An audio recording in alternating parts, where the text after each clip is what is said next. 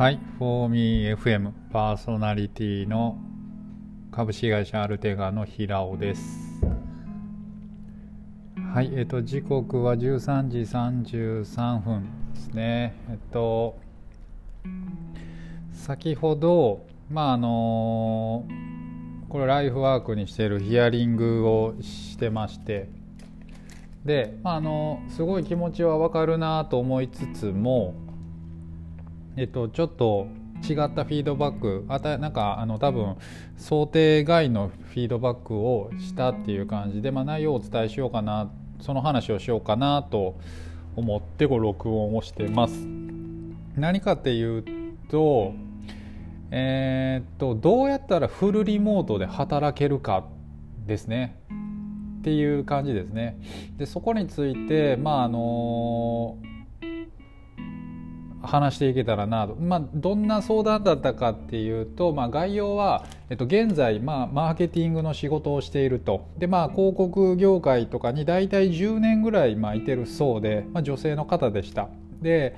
えー、っとまあ、テレビ シーエム のディレクションだったりとか、えっと、Google の、まあ、AdSense とかね、ああいう辺の、まあ、あの広告の出稿みたいなのを担当されているそうで、まあ、かなり長いなと。で、まあ、あのただウェブ制作がもう今興味が持ち出してきて、で、えっと、ウェブの勉強ができたらなということで、まあ、ドットインストールとか、まあ、プロゲートとか、まあなんかえっと、自分でできることはとりあえずやってみて、で、まあ、これからだからメンターを探しているっていうふうにあのおっしゃってたんですね。うん、まあ一回話を聞こうということで、まあいろいろいろいろ聞いてたんですよ。そうで、まああのすごいわかるなって思ったことに、まああの東京で働いてるそうなんですけども、あの実家がまあ九州で、でえっとまあね。もうこういうコロナ禍っていうこともあり、なんかそれを考えるとあと何度も親にね会えないんじゃないかっていうか、まあね、こう思った人ってめっちゃ多いんじゃないかなと思うんですよね。今回のこういうのをきっかけに、まあ、働き方だったりとか、なんか大切な人のそばであのもうちょっと生活をできないのかっていうことをもう本当に真剣に考えて、真剣にこういうキャリアチェンジを考えた人ってすごく多いと思うんですね。うん、いやもうめっちゃわかるなと、それは。で、えー、その人に対して僕は結論、ウェブ制作じゃなくって、えっと、マーケティングの仕事、マーケティングの仕事で他の会社、フルリモートで働ける会社を探した方がいいですと。と、その方の目標が、まあ、ウェブウェブでなんかすごい作りたいものがあるとか、なんか本当にね、なんか興味があって、なんかただただ知的好奇心でなんか作ってみたいっていう感じだったら、もう全然あの止めやしないし、それはもう好きにあの作ったらいいし、それはもうもちろん僕がメンターさせてもらったらあの全然実力もつくし、そのなんかそもそも楽しみみたいなところに気づいてもらえるかなって、まあ、多分その学習をメンタリングするってそういうことなんで、なんか教えるっていうことではなくって、まあ、あくまでもなんか楽しみに気づいてもらうっていうものがまあ一番大事なので、ただ、えっと、僕はちょっとね、直接ってこういうなんかその断ったわけではないですけど、ただえっとフルリモートで仕事をしたいっていうことが大目標なんであれば、ウェブ制作はやめた方がいいって言いました。理由はもう本当に駆け出しの人が、実力がない人は結局、えー、フルリモートはできないからですね。実力ないなかったらやっぱり先輩についてやらないといけないし、そのまあ雇う側がです雇い入れる側がその学習教育もしにくいので、まずそのフルリモートで雇うメリットって全くないと思うんですよ。なのでそれであれば今のマーケティングの仕事っていうのはもうすでに慣れてるわけだから、あのね、出島というか、まああのね Google のアナリティクス見てアドセンス貼っつけて出稿するみたいな仕事って、まあ、あの数字とにらめっこしたりとかそういうことなので、まあ、そっちの方が確実にフルリモートっていうことを目標にするんだったら近いかなと。結構僕これはなんか力入れて説明させてもらったんですね。あの結局ウェブ制作を初学者から始めたとてあのゼロから始めるんで、実力ない人にフルリモートなんていうことはそもそもさせないですよ、会社はね。だから今すでにあの慣れてる、実力がそれなりに発揮できる、えー、パフォーマンスを発揮できる、ね、仕事で、まあ、フルリモートで働いてもいい会社を探す方が、まあ、得策だなっていうふうに思いましたって話ですね。で、あのー、やっぱり学習の目的とか目標っていうのは人によってものすごく違う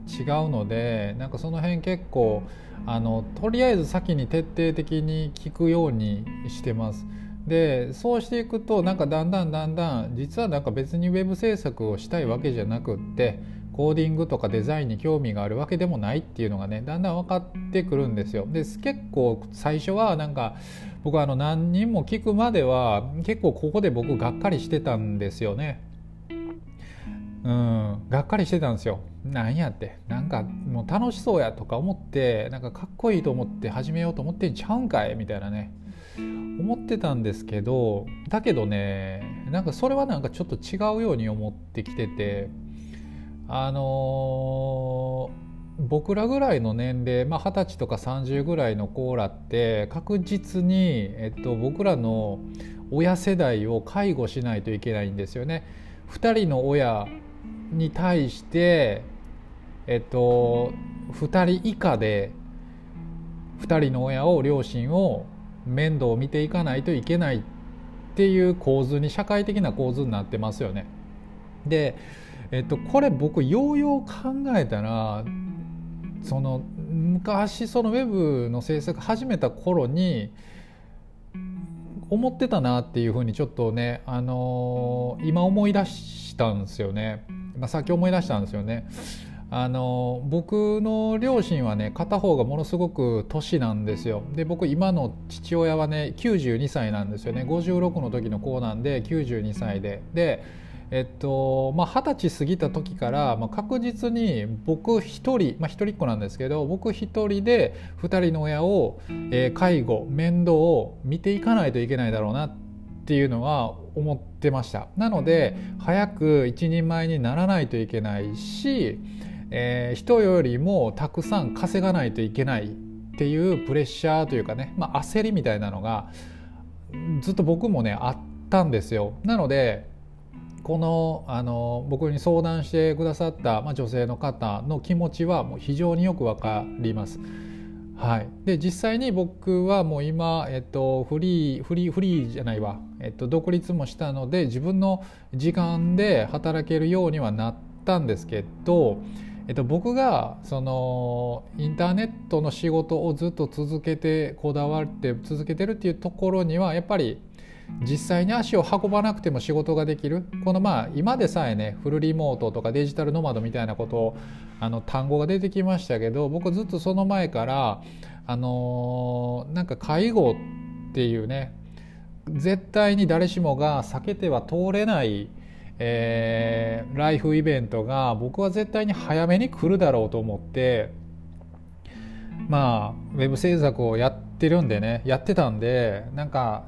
ちょっとねアドバイスしながら、まあ、自分もそういうふうに思ってたなっていうところをねあの思い出しました、えっとまあ、前職の時も僕は週ごで働かないで週よんで働かせてもらってました。これは、まああのえー、ちょっとね体が弱くなってきた父親を、まあえっと、顔を出すように、まあ、あの僕がちょっと顔を出すだけでもね体調が良くなったりするんで、あのそのためにね、まあ、週よんに減らして、まあ、逆に自由な働き方ができる副業の方に割とまあアクセルを舵を切ったっていう経緯があるので、本当にねこの女性の、ね、気持ちはすごく分かりますし、でもっとね僕ら世代の人が、えっとなんていうかね、まあ、介護をしながらでも続けれるようなね仕事がねあればねいいなと思います。でそのねなんか手助けをできるのであれば、まあ、僕がやっていることはねウェブ制作だけじゃなくって、まあ、人生の要はなんかその人の大切な人と過ごす時間を、まあ、増やせてるお手伝いができてるんじゃないかなと思うとなんかねこれはこれでなんかやりがいを感じれるかなって感じにね思いました。はい。